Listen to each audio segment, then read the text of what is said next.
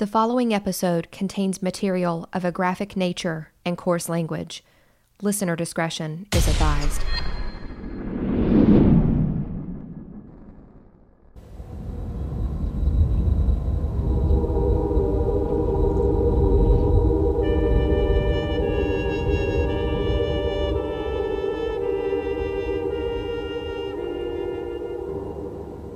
Novocherkassk, a southern Russian town. The jail.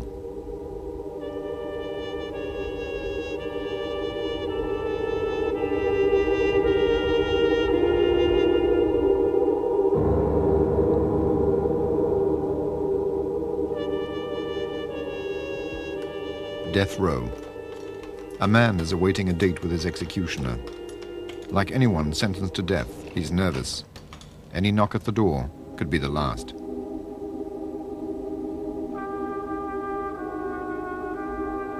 His name, Andrei Chikatilo.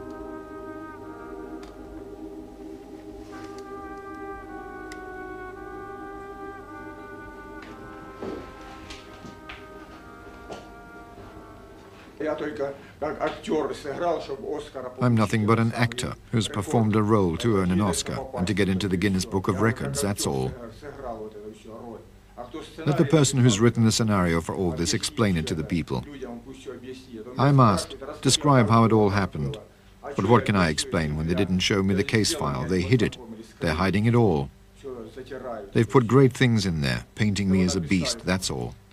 And now people look at me. They must put up with me here.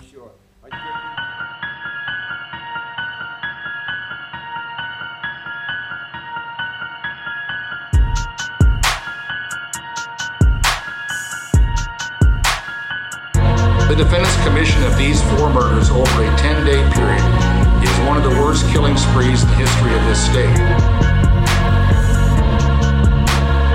Skin them sometimes, uh, slit them, slit them all the way open. Uh, I'm here looking for the spirits of anybody that still remains. I have a device in my hand. If you would like to talk to it, please come forward. Tell me your story. Maybe I should have killed four or five hundred people, then I would have felt better. Then when I felt like I really offered society something. You are listening to Serial Spirits, the podcast.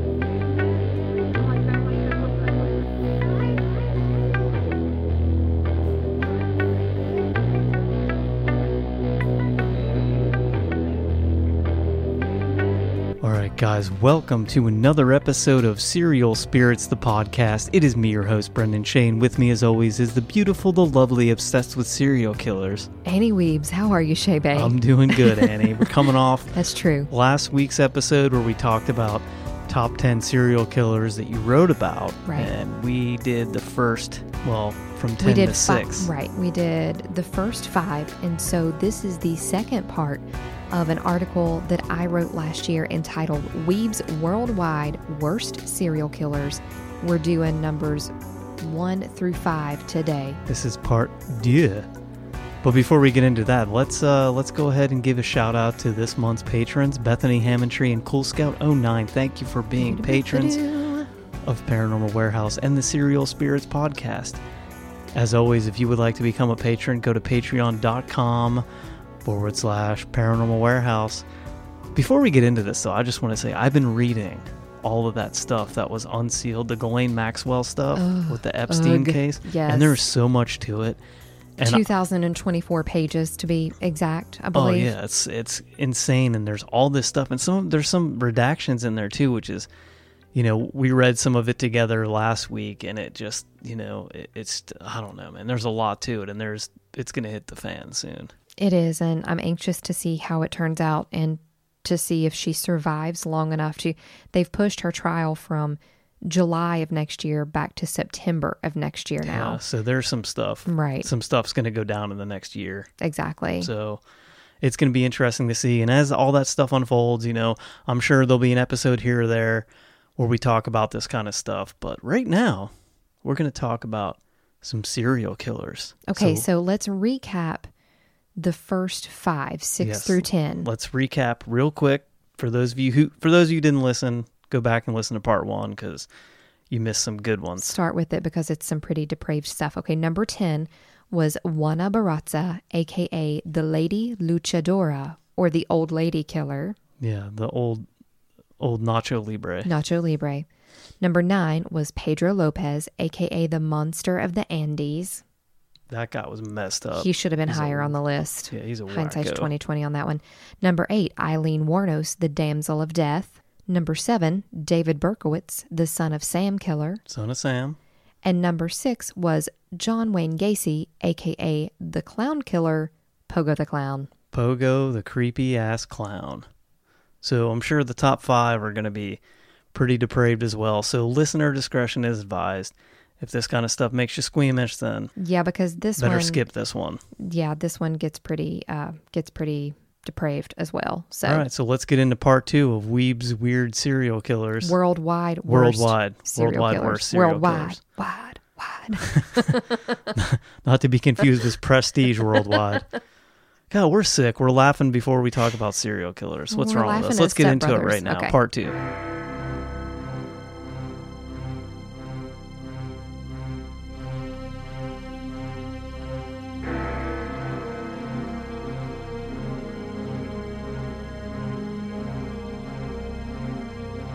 Number 5. Jack the Ripper. From April 1888 until February 1891, a string of murders occurred in crime ridden London, originally called the Whitechapel murders. Eleven women, mostly prostitutes from local brothels, were found with their throats cut and bodies mutilated. A serial killer who became known as Jack the Ripper was accused of the brutal slayings. Although numerous theories remain as to who Jack the Ripper really was, the murderer's identity remains a mystery.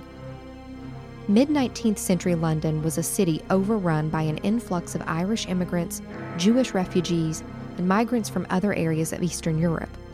Work and housing conditions were deplorable, and crime was commonplace. In order to survive, many women fell into prostitution. Many of these women began to report physical attacks and robberies to local authorities, but most were ignored due to the lifestyle that they led. The first victim, Emma Elizabeth Smith, was attacked on April 3, 1888. She was robbed and sexually assaulted. Although she initially survived the assault, she developed an infection from her wounds and died shortly thereafter. The Ripper's second victim, Martha Tabram, was found in August 1888, dead from 39 stab wounds. The brutality of her murder caught the attention of local police, and they began to take notice of the claims of the sex workers. A grouping of brutal murders known as the Canonical Five were the Ripper's next victims. All five women, murdered during the later half of 1888, were found mutilated. Their throats had been cut, bodies disemboweled, and internal organs such as their uterus and kidneys were all missing.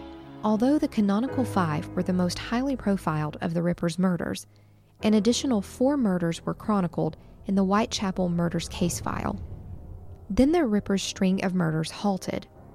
It was assumed the murderer was either dead or imprisoned. However, the investigation continued. Police went door to door questioning the locals. Townsfolk patrolled the streets in an effort to provide vigilante justice.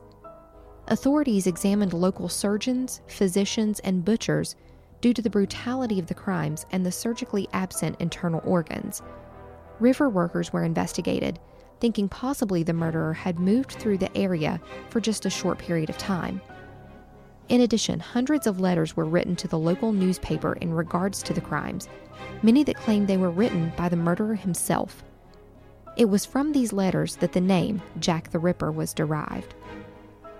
As fear struck the town, physical and political reform of the area began. Attention was drawn to the poor living conditions in the area. Within two decades of the Ripper's murders, slums and asylums were demolished, forcing people out of the area. In the 1920s and 1930s, the Ripper was depicted as a child's boogeyman. By the 1960s, the Ripper was depicted as a gentlemanly figure, well dressed in a top hat, to represent governmental and upper class exploitation. Museums were erected in remembrance of the victims and of the brutal, unsolved murders that haunted the town. In the coming centuries, the horrors of Jack the Ripper's crimes have been memorialized thousands of times in literary works, television series, and films. In the 1970s, an investigator coined the term Ripperology as the study of the Ripper's crimes. Who was Jack the Ripper? Perhaps one day newly found DNA will crack the case. Or maybe the world will never know.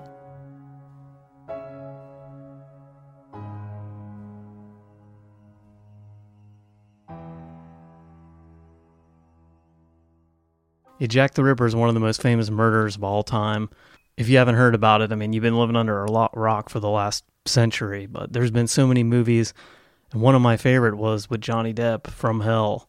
And uh, it basically depicts Jack the Ripper as, spoiler, a surgeon. And it's all a ploy to kill these prostitutes who infected the the prince or the the yeah the, I think it was the prince with syphilis or something like that because he was running around with prostitutes. He ended up getting one pregnant or something like that. It's the plot of the movie. Johnny Depp's character plays the first detective who's actually investigating this case, and uh, it's obviously fictionalized. But one of the interesting things you brought up is that uh, his identity, well, who they portray him as, changed over time because of the political agenda that was going on. You said that he was this, you know, scary boogeyman figure, and then he became this political gentleman with a top hat because that's the aristocratic approach to it. I found that really interesting. Right. He went from a boogeyman to, uh, you know, a politician. They were likening their politicians to Jack the Ripper, which was crazy. I had never read that anywhere either. Yeah, and I think that's neat. But I've never been one to really dive deep into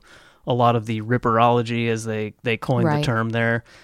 But from stuff that I have read, they said that oh, H. H. Holmes here in America was actually Jack the Ripper. He moved from England to here. You know, they claim that it's been solved and they know the identity of Jack the Ripper, but I honestly think that it's it's not. They have no idea who he was. I had the chance to uh, interview Jeff Mudgett, who is the great great grandson of H.H. H. Holmes. They did a series about him on the History Channel about all the investigation that he has done into this case, and he fully believes that H.H. H. Holmes, his great great grandfather, was Jack the Ripper, and he makes a pretty compelling well, all story. the evidence that they bring about, I mean, it makes sense and, it, and it could be 100% because as he went on in life, H.H. H. Holmes, I guess he just stopped really caring. You know, he just was out for blood. And it's possible. I mean, it's Right. 100% possible, but it's n- not been proven. It's Yeah. just a, it's just a theory so but far. if you guys would like to hear his theory, Jeff Mudgett has some really interesting things to say. So go check out that history series and other articles that he's written. Dive down that wormhole. Number four, Tsutomu Miyazaki, aka the Little Girl Murderer. Tsutomu Miyazaki was a Japanese rapist, cannibal, necrophiliac, and serial killer who murdered four young girls between 1988 and 1989. His crimes and physical appearance also earned him the monikers Rat Man and the Dracula of Japan. Miyazaki was born prematurely in Japan in 1962. At birth, his hands were fused together, which prevented him from bending his wrist and caused him to be ostracized in his community. Miyazaki's family was well known throughout the area, his father, the owner of a local newspaper. He was an outstanding student until his teen years, when he began failing classes. Upon graduation, he was not accepted to a university, instead, attending community college and training as a photo technician. In the 1980s, he moved back in with his parents and shared a room with his sister. Miyazaki would later say that he felt he received no support from his family, who were more concerned about material objects than sentiment. He also said he considered suicide frequently during this period of his life. The only close relative he confided in was his grandfather. In 1988, Miyazaki's grandfather died, burying him in an even deeper depression. In an attempt to feel close with his grandfather after his death, he ate part of his grandfather's ashes. Soon after, Miyazaki's sister caught him watching her while she showered. When she confronted her brother, he attacked her and then attacked their mother. During the day, Miyazaki had a seemingly normal and quiet life. But his demons had continued to surface. In August 1988, at age 26, Miyazaki committed his first murder. Four year old Marie Kono disappeared while playing at a friend's house. Miyazaki had lured her into his car and drove westward towards Tokyo. He sat in his car with the young girl for half an hour, then murdered her and performed sexual acts on her body. He then undressed her, left her body in the woods near his home, and took her clothes with him. Later, after the child's body began to decompose, he went back into the woods to retrieve her hands and feet. Miyazaki took them home and hid them in his closet. He burned her bones in his furnace, grounding them into ash, and then sent them to the child's family along with pictures of her clothes and several of her teeth. Attached was a note that stated simply, Marie, cremated, bones, investigate, prove. In October and December, Miyazaki abducted and murdered two more young girls, treating their bodies in the same fashion, also mailing a postcard to his third victim's family. Four year old Erica Namba's family received the card that stated Erica, cold, cough, throat, rest, death. Miyazaki's murderous run ended in July 1989 when he attempted to abduct two young girls playing in a local park. He managed to separate the girls, luring the younger of the two away. The older sister ran home to tell her father what had happened. When the girl's father arrived at the park, he found Miyazaki taking photos of his now nude young daughter. The father attacked Miyazaki, but he was able to escape. Police arrested Miyazaki later when he came back to the park to retrieve his car. Upon searching his apartment, authorities found thousands of videos that Miyazaki had collected which included violent anime, slasher horror movies, and videos that he had taken of his young victims. Miyazaki's trial began in March 1990 and lasted a total of seven years. During this time, his mental competency was tested, as Miyazaki had claimed that an alter ego named Ratman had committed the atrocities. His demeanor throughout the trial remained calm and distant, even taking the time to draw illustrations of Ratman during questionings. In April 1997, the trial came to an end and Miyazaki was sentenced to death for his crimes. He was executed by hanging on June 17, 2008.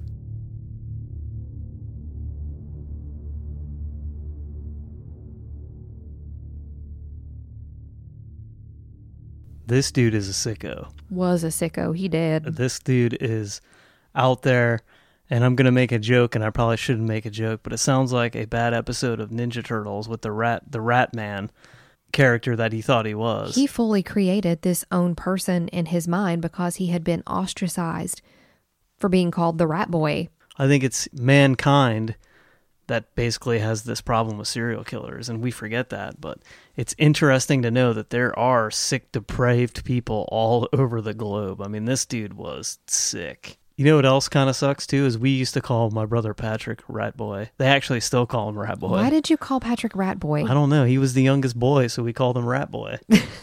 I don't know. Patrick, if you ever listen to this, I'm sorry. But this dude, I mean, yeah, all jokes aside, this is pretty disgusting. It was And- and absolutely it's, I mean, this disgusting. dude deserved the death penalty. And I didn't know Japan had the death penalty, but They sure do. I guess they do because a lot of other countries don't. They they you know like England doesn't anymore. Right. We know why. We did an episode on the Wellington Place Strangler, but but yeah, sick. What a sicko. Number three, Andre Chikatilo, aka the Rostov Ripper.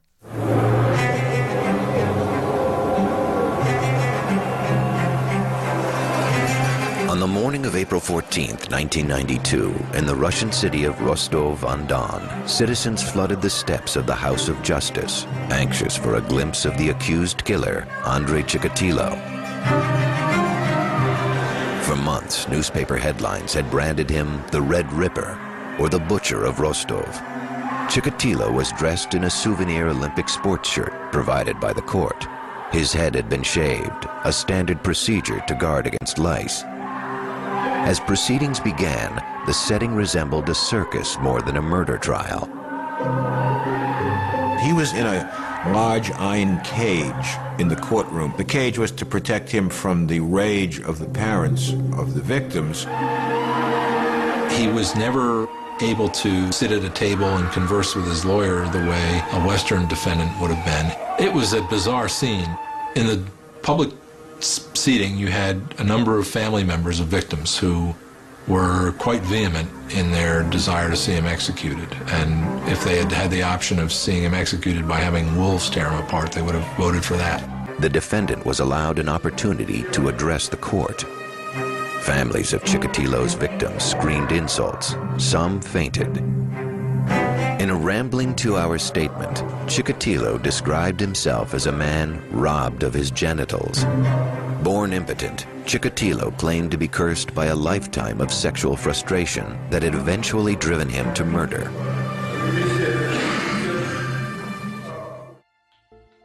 Andre Chikatilo was a serial killer from the USSR who murdered and mutilated at least 50 women and children between 1978 and 1990. Chikatilo was born in 1936 to a poverty stricken family in a one room hut. The family survived by cultivating their own food, but starvation was never far away. Chikatilo claimed that as a child, his mother had told him that he had an older brother who was taken and cannibalized by starving neighbors. Chikatilo, an intelligent child, did well in school, but was bullied because of his small stature that was a result of his malnourishment. As a teen, Chikatilo also discovered that he was sexually impotent. He claimed that he was only able to obtain an erection during violent acts. He discovered this when he attacked the 11 year old sister of a friend, tackling her to the ground. As a young adult, Chikatilo was drafted into the Soviet Army.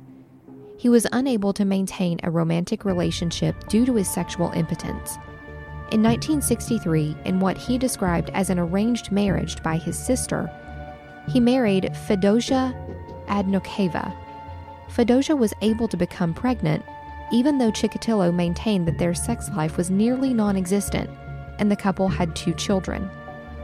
In 1970, Chikatilo obtained a teaching degree and began teaching Russian literature in a local school.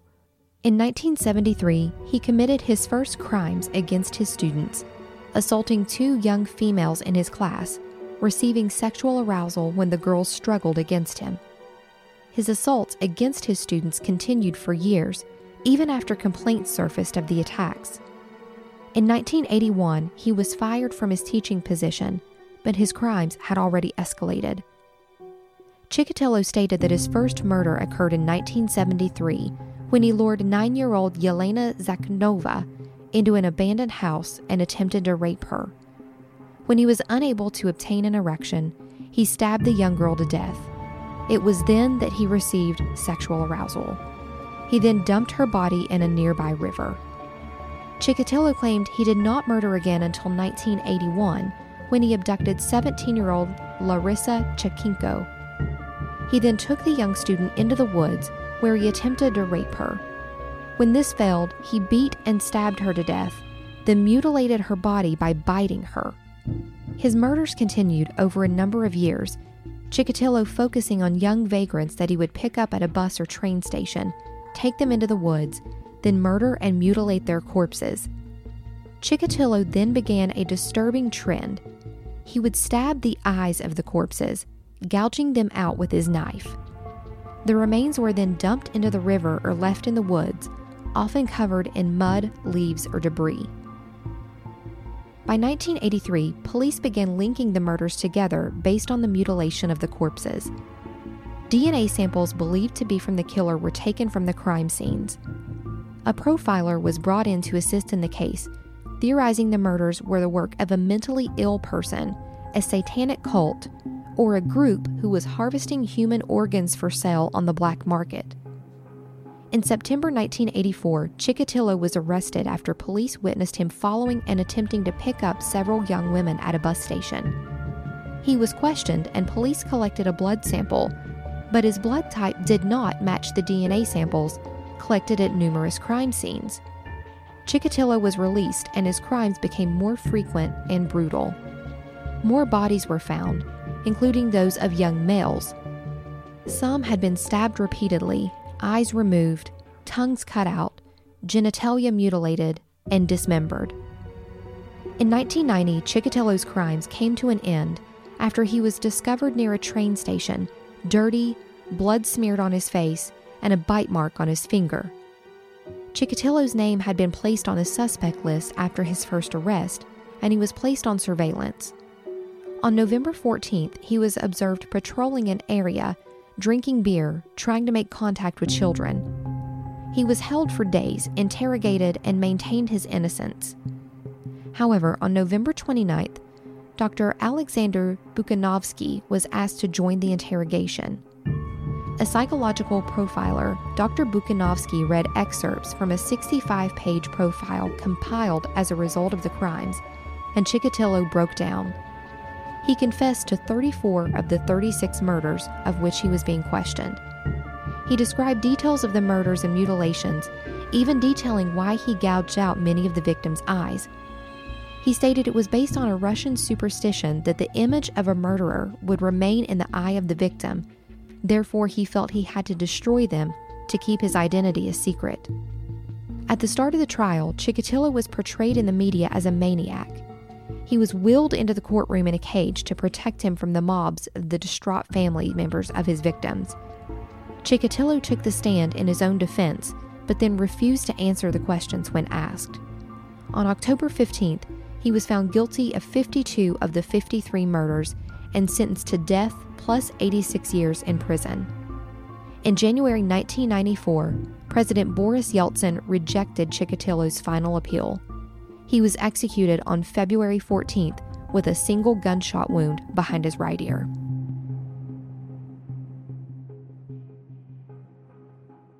Annie, what is with all of these child killers that you have on this list? God, this is in, you know, we make jokes sometimes about stuff, but this is really I mean, there's some depravity. Like it's I, I'm just going to put a short disclaimer there. We we mean no disrespect, but I don't understand what why everybody wants to kill children all the time. And it really goes to show you that there are a lot of children who are murdered in this world. And this guy is another guy that what a sick sick sick guy. I was going to say something else, but cutting out the eyes because of a superstition, that's I think that he was executed too easily too. I think that shooting him in the head is just quick and and painless, and he got got the easy way out. That's that's not cool. He should have been hung or basically ripped apart because I would have ripped him apart. They should have just let the the mob have him. The crowd of people they brought him in a cage. They should just let those people have at him. And I just I don't know. I'm I'm kind of at a loss for words in this one. This one actually made me sick to my stomach. So, Weebs, you got two more that we got left? There are two more. Yes. Well, before we get into these last two, let's go ahead and take a break.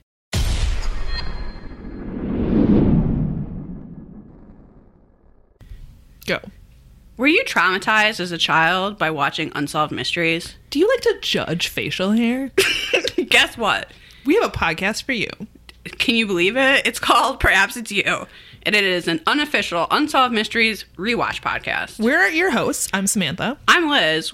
We're two cool mystery ants, not really, watch an episode of Unsolved Mysteries each week and tell you about it. We update you if any of the mysteries have been solved. We rate the episode on a scale of Robert Stacks. We can give episodes a possible five out of five Robert Stacks, although it rarely happens. Very rarely. We also complain about what everyone is wearing and it doesn't really matter if you know anything about Unsolved Mysteries or not. You should tune in because it's the number one podcast on iTunes. Yeah, you can find us on Google Play, Apple Podcasts, most podcast platforms. You can also check out our website, perhapsit'syou.com, or find us on the social medias at Perhaps It's You. Yep. And get out there and solve some mysteries, bitches. Yeah. Hi, I'm Cassie. I'm Tiffany, and we're the hosts of Happy Hour Gets Weird on our podcast, we talk all things weird, like UFOs, Bigfoot, astrology, ghosts, and even true crime. And every episode, we create a fabulous new cocktail. So fabulous.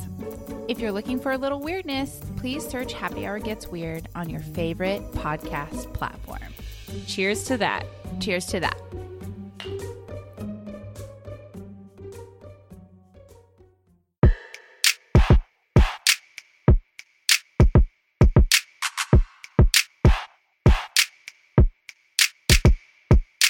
So Annie, guess what?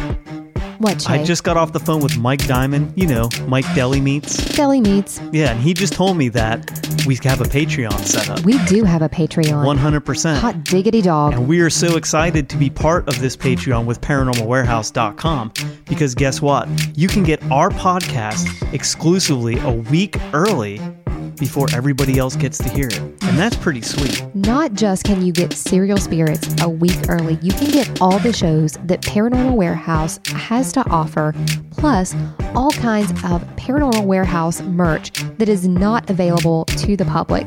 Patreon.com forward slash Paranormal Warehouse. Guys, this is where it's at. Live out your best quarantine days watching Paranormal Warehouse. You won't regret it.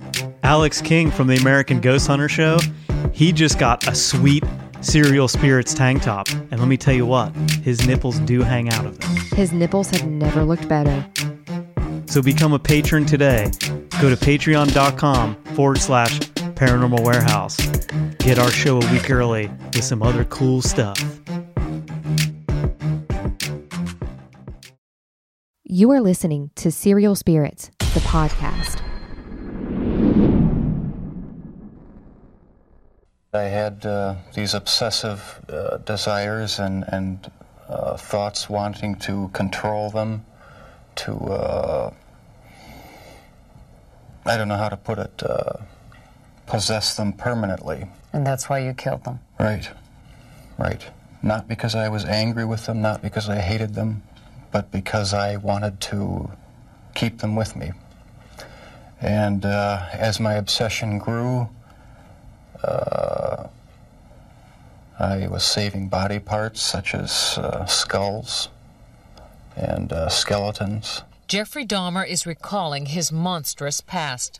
Almost two years ago, in this little apartment in Milwaukee, police discovered the grisly remnants of one of the most horrible crime sprees in American history. Jeffrey Dahmer was an American serial killer who confessed to the rape, murder, mutilation, and cannibalism of 17 men and boys between 1978 and 1991. Born in Milwaukee, Wisconsin in 1960, Dahmer was born into a seemingly normal family. However, behind closed doors, the family dynamic held dark secrets. His mother, addicted to narcotics, pined for the sole attention of Dahmer's father. The marriage was unstable, the couple's violent arguments and outbursts affecting young Dahmer. His teachers described him as a quiet, reserved child. At an early age, Dahmer developed a fascination with dead animals, acquiring animals killed on the road and dismembering them. On one occasion, he claims to have decapitated a dead dog, later nailing the carcass to a tree. During high school, Dahmer became more reserved. He drank liquor during class, claiming it was his medicine. It was during this time of his life that Dahmer realized he was homosexual. He told no one, but began fantasizing of dominating and torturing other men. Only three weeks after his high school graduation, Dahmer committed his first murder.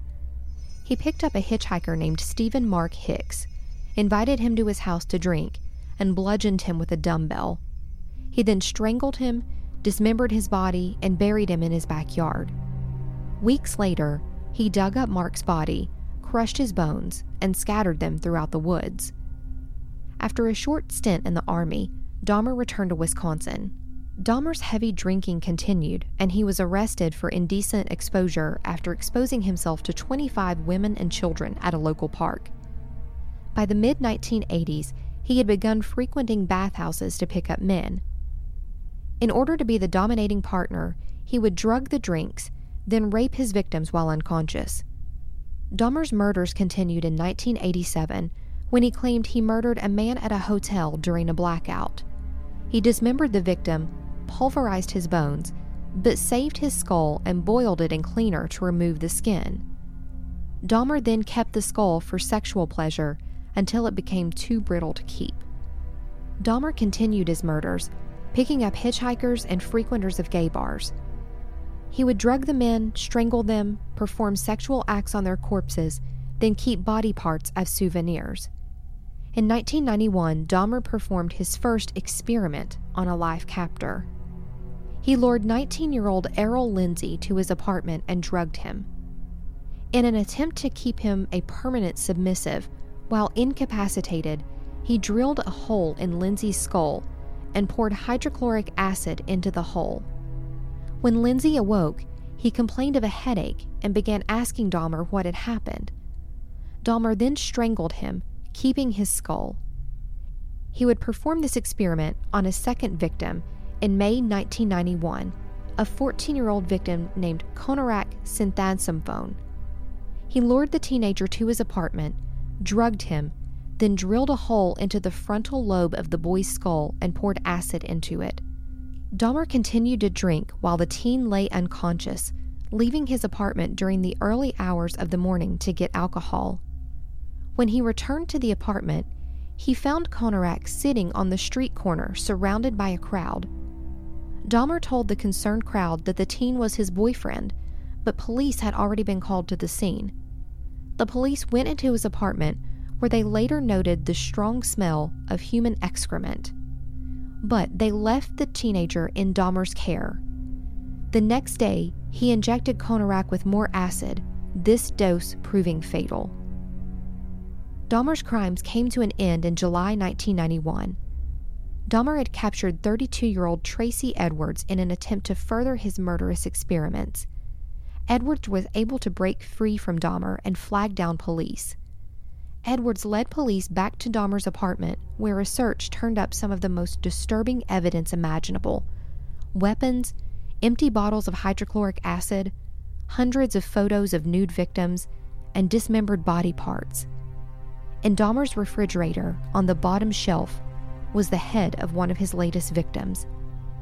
As police had Dahmer pinned to the ground, he muttered the words, For what I did, I should be dead. Over the course of the coming days, Dahmer confessed to murdering 17 men, the details of the crimes unimaginable. He told of abducting the men, raping them, murdering them, performing sexual acts on the corpses, disposing of the bodies by dismemberment, crushing their bones, and the unthinkable. Dahmer confessed to consuming the hearts, livers, and portions of biceps and thighs of his victims.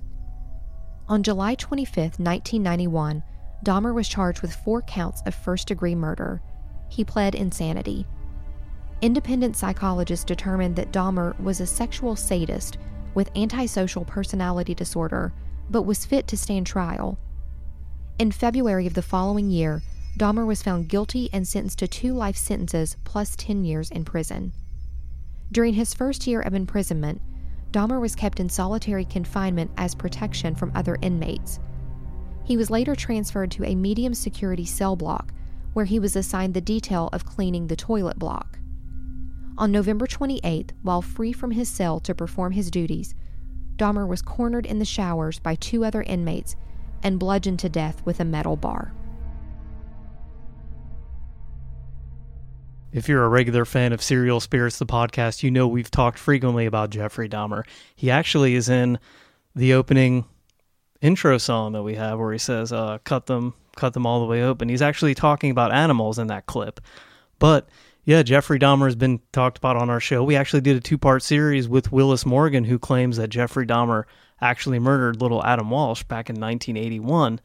And you know, the only thing that I that I find uh, irrational about that claim is that he didn't confess it, but it also could be the simple fact that he was too embarrassed or too scared of what was going to happen to him if he did confess to that murder because if he confessed there that happened in Florida and Florida had the death penalty so I think that he was maybe scared to be put to death. Well, according to Willis too, he said that he knew Jeffrey knew that if he confessed to murdering and mutilating a child that he would most definitely not survive prison, which he didn't. He didn't anyway. anyway, yeah. But Willis really thought that Jeffrey Dahmer was responsible for Adam Walsh's abduction and mutilation. If you haven't listened to those two episodes, I did a two part interview with Willis Morgan. Go back and listen to it because he makes a very compelling argument about the timeline that fits up from when Dahmer came out of the army. And it's fascinating. Yeah, the the beheading of Adam Walsh and how the body was was disposed of. Not only that, he just tracks basically Right. Jeffrey Dahmer from the the time he got out of the military. I mean, and he was in all these areas. Right. So it's a, it's a pretty compelling case that he put together.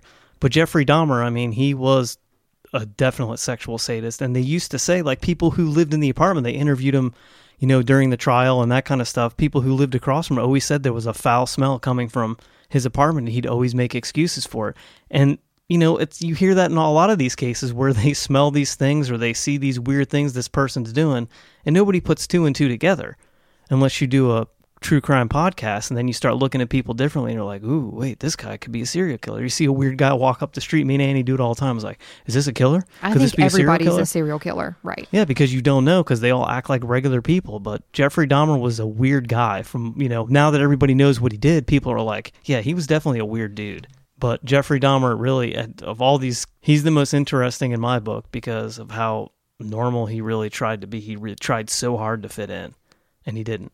So yeah, we're down to number one, huh? Weebs down to number one. Number one, any guesses about who it might be? I'm gonna guess Ted Bundy. Am I right? Nope. It's not. It's not oh, Ted it's Bundy, Edward no. Kemper. You don't know that. Oh, well, I guess we'll find out, guys. Okay, number one is Ed Kemper. you oh, know me Oh, too yeah. well. We did a whole our first episode, our pilot of the podcast was on Ed Kemper. We're revisiting. We're going to revisit old Eddie. Here we go. That was one week before I murdered my mother. I said, she's got to die, and I've got to die, or girls like that are going to die. And that's when I decided I'm going to murder my mother.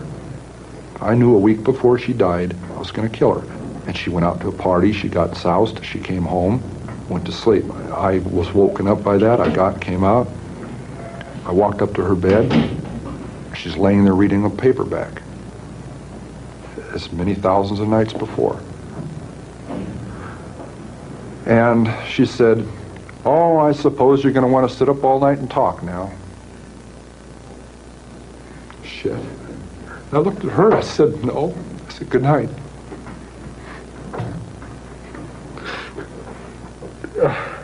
And I knew I was going to kill her. You know? And I'm so cold, it's so hard. And that's the first time in 10 years I've looked at it that way.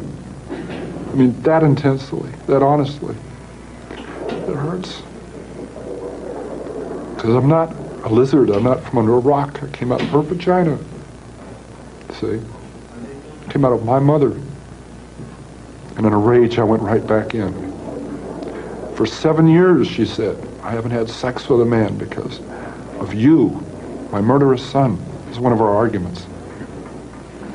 I cut off her head. And I'm and I humiliated her corpse. It's there. You know? Number one, Ed Kemper, the co ed killer. Edmund Kemper was an American serial killer and necrophiliac who murdered 10 people, including his grandparents and his own mother, in the 1970s. Kemper was born in 1948 in California to an alcoholic mother and emotionally absent father. Weighing in at 13 pounds at birth, Kemper's mother began to blame him for the problems in her marriage. His father left the family while Kemper was young, leaving him alone with his mother and his two sisters. As a child, Kemper was found to be of above average intelligence and began showing signs of abusive behavior. He killed and mutilated multiple family pets, including burying a cat alive, then digging it up and decapitating it. Kemper would force his sisters to play a game that he called gas chamber, in which he would be tied to a chair and pretend to die in writhing, painful death. Kemper claimed that his mother would lock him in the basement as she was afraid that he would hurt his sisters. At age 15, Kemper ran away from home to live with his father. But upon his arrival, he discovered that his father wanted nothing to do with him and sent him to live with his grandparents. Here, the situation did not improve. Kemper stated that his grandmother was also an abusive alcoholic who constantly emasculated Kemper and his grandfather. In August 1964, after an argument with his grandmother, Kemper found a rifle that his grandfather had given him and shot his grandmother in the back as she sat at their kitchen table. Kemper then waited for his grandfather to return home from the store and shot him in the driveway of their home. He later stated that he did this just because, quote, he wanted to know what it felt like to kill grandma, and he did not want his grandfather to come home and find his wife dead. Upon his arrest, Kemper was sent to Atascadero State Hospital in California, where he was deemed a paranoid schizophrenic, but quickly became a model patient. Kemper began working with the psychiatrists there, assisting them with their research of the other patients. He was even allowed to administer psychiatric exams to other patients. In December 1969, on his 21st birthday, Kemper was released and began living with his mother again. In just a few years, his juvenile record had been expunged. He began classes at a community college that had ambitions of becoming a police officer. However, he was turned down because of his size. He measured in at an incredible 6 feet 9 inches tall, earning him the nickname Big Ed. Since he was unable to fulfill his dreams of being a police officer, he began frequenting a local bar where the officers would drink after their shifts. He started working for the local highway department, and his dark identity began to return. Kemper's next murder occurred in May 1972 when he picked up two hitchhikers, 18 year olds Marianne Pesce and Anita Luchessa. Offering them a ride to a local university, he abducted them with the intentions of raping both. After the women were bound, he discovered that he was unable to maintain an erection, became enraged, and stabbed and strangled both the women. Kemper then took the corpses back to his apartment where he had sex with them, dismembered them, and scattered their remains in Loma Prieta Mountain. Kemper continued this pattern with four more young female students over the course of a year. Some of the victims' heads were kept in a closet for sexual purposes until they were too decayed to use. However, Kemper had come to the realization that his murderous instincts revolved around his still volatile relationship with his mother, and his course of action was about to change. In April 1973, Kemper came home from a party to find his mother drunk in bed reading a book. When he told her good night, she snapped at him, stating, quote, I suppose you'll want to stay up all night and talk. End quote. Kemper left the room, waited until his mother was sleeping, then returned with a claw hammer and bludgeoned her to death while she slept. He then decapitated his mother and performed sexual acts with her severed head. Once finished, he cut out her vocal cords and destroyed them in the kitchen's garbage disposal. Kemper then went to the local bar to drink. Upon his return, he called his mother's best friend, Sally Hallett, and invited her to their home for dinner. When Hallett arrived, Kemper strangled her, decapitated her, and spent the night with her body. The next morning, Kemper stuffed her body in a closet, left a confession letter for the police, and fled. Kemper drove to Colorado, listening to local and national news to see if his crimes had been discovered. When he failed to hear news in regards to his murders, he stopped and called local police to confess to the crimes. In May 1973, Kemper was indicted on eight counts of murder. Psychiatrists found him fit to stand trial, even taking into account Kemper's psychiatric history and the fact that he had twice attempted suicide while in prison. On November 8, 1973, Kemper was found guilty on all counts. When asked what he thought his punishment should be, his answer was, quote, death by torture. Instead, he received seven years to life for each of his crimes. Kemper currently resides at the California Medical Facility where he continues to be a model prisoner. His willingness to speak with authorities about his crimes made him the subject of the recent Netflix show Mindhunters, as he continues to lend insight to the FBI of the workings of the serial killer's mind.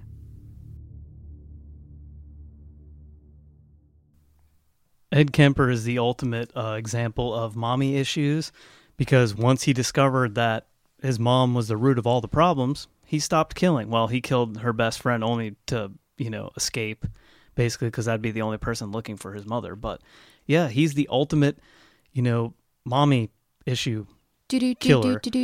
I think that's where the mommy issue alert began. Yeah, was Ed because Kemper. they actually based a lot of their stuff off Ed Kemper, and Ed Kemper was a huge help in their research when they started looking into the serial killers. And like Annie said, you watch the show Mindhunter, they base a lot of the stuff off of what Ed Kemper told them, and he was correct in a lot of in a lot of aspects because a lot of these guys do the same thing.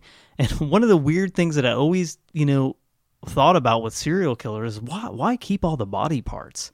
I mean, that's just disgusting. It's eventually going to rot. It's eventually going to smell. Why why keep them around? trophies, sexual satisfaction in his case. And I'm not saying this like that Ed Kemper is not a sick individual because he is. But when you think about his genius level IQ, And he was a genius. he was a genius. I think he lacked a, when people reach that level of intelligence, they lack empathy for other humans. And I think that's where a lot of his crimes came from. But think about all of the serial killers that have been profiled and captured because of the information that he gave to John Douglas. Exactly. And he, you know, he was the the model, the model for it all. And you know, the FBI owes a lot to him because he actually he he gave them the model for it. And it's crazy to think about that they used a killer to find killers, but it in all actuality it makes sense.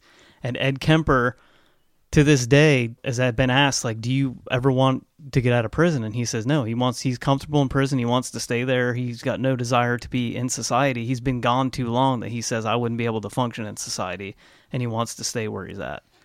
So Ed Kemper has even done things while he was in prison, like um, he read books on tape for the blind people. for the blind. Yeah, he read books like Flowers in the Attic, and I found a portion of it online. And okay, Flowers in the Attic is creepy enough, but listening to Ed Kemper read it, um, it's whole new level There's of creep. actually a scene in Mindhunter in the second season where they're walking in to go talk. I think they're going to talk to uh, Manson, and they go and visit Ed because he happens to be, you know, in the area, and he's actually in this in they were in the same hospital at that, or Yeah. same prison at that point. and he was actually in one of the rooms recording flowers in Right, the attic because was. you see the book sitting there and Right. he takes his headphones off and he says hi to the two main characters so it's kind of weird kind of creepy to think about but yeah that's annie's list Guys, that is my top 10. But if you have any stories of serial killers that you would like to hear us cover on Serial Spirits or someone that you think should have made it into my top 10, please feel free to shoot us an email or drop us a line on Facebook and let us know what you think. and one more time you know we talk about these killers. We're not idolizing them. We're just telling the story about their lives and the models that they made for law enforcement to catch other serial killers all the time the victims of these killers are forgotten. And we want to you know make sure that you guys keep in mind that this isn't a way for us to make fun or poke fun. Like we th- No, there never. are victims to all these these killers crimes and we can't forget about them in this whole you know study that we do on serial killers. So we'll, we keep that in mind and we have reverence and we have respect for the families and the victims of all these crimes. So annie we come to the end of another show do you have any final thoughts anything you want to add any any plugs you want to make do you want to talk about serial spirits live On Tuesdays at 7 p.m. Eastern Standard Time, I am doing Serial Spirits Live on Paranormal Warehouse's Facebook page. So if you guys, again, have any stories that you want to hear us cover, paranormal, true crime, cryptids, any guests that you would like to see me have on there and interview live, feel free to reach out to us again and uh, watch us every Tuesday night on Facebook on Paranormal Warehouse. so yeah guys uh thanks for tuning in to another episode of the show uh, until next time we'll see you when we see you Bye bye. Thank you for listening to another episode of the Serial Spirits podcast. Follow us on all your social media apps facebook.com slash serial spirits, on Twitter at serial spirits. Listen to us on all podcasting platforms iTunes, Stitcher, Spotify, iHeartRadio, wherever you subscribe. Follow us on our mothership at paranormalwarehouse.com. Become a patron today, www.patreon.com forward slash paranormal warehouse. Until next time, be aware and be safe.